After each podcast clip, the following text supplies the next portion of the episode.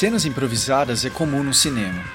O improviso, contudo, pode ser sim calculado para trazer humor e surpresa à narrativa. Hoje falo sobre gag, que é um recurso repentino e imprevisível para contar uma história.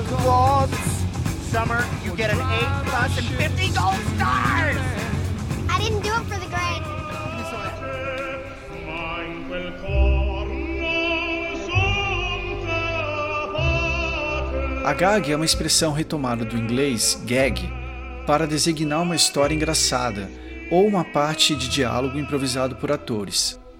Ela é uma forma menos narrativa e frequentemente mais abstrata, caracterizada por uma situação que não pode ser realizada dentro de suas premissas.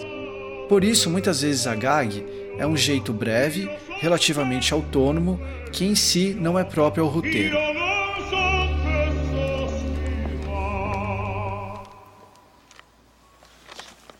E aí?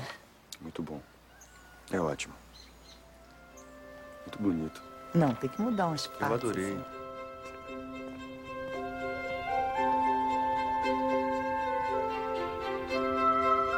Na maioria dos casos, a gag mobiliza, além da linguagem corporal dos atores, outros dois atributos considerados burlescos dentro de uma narrativa: o caráter repentino e a imprevisibilidade.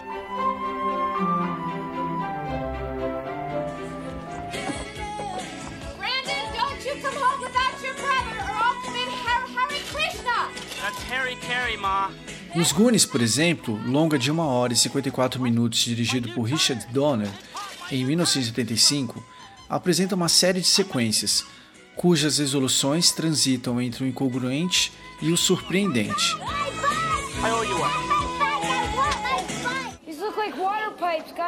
Numa delas, o grupo de jovens presos no subsolo de uma casa percorre a saída através de instalações hídricas.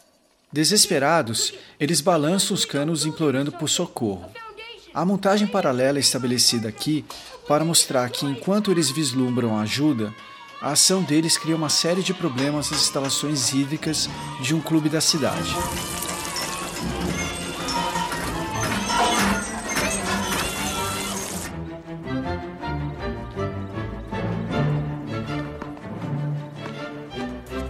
Bebedouros viram jatos de água, as torneiras dos banheiros são engolidas subitamente pelas paredes e um rapaz, enquanto faz o número 2, é literalmente lançado para o alto por um vaso sanitário, que a essa altura vira uma cachoeira.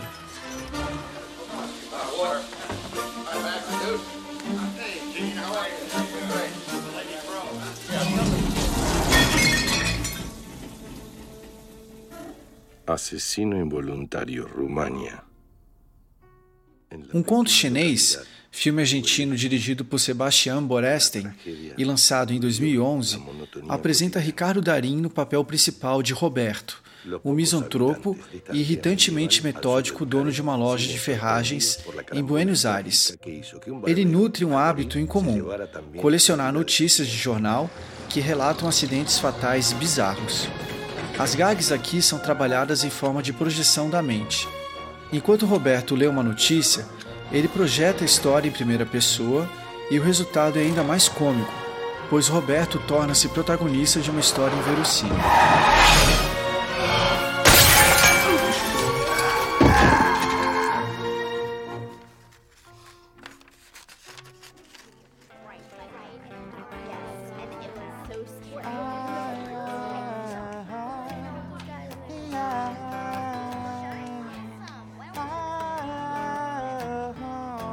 O filme Escola de Rock, lançado em 2003, com direção de Richard Linklater, trabalha as gags aproveitando-se do carisma de Jack Black, ator popularmente conhecido por interpretações enlouquecidas e improvisadas. The School of Rock.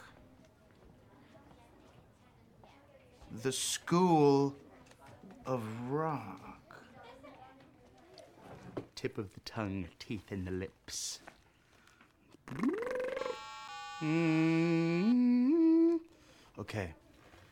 Nesta cena filmada em Traveling Out, Black é Ned, um professor disfarçado de uma tradicional escola para crianças. Ele apresenta aos alunos o que seria uma perfeita apresentação de rock. There was a man who knew the road, and the writing was written on the stone.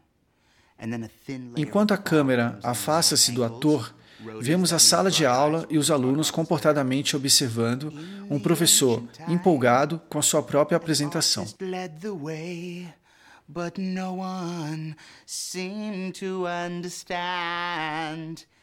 Chimes, Freddy.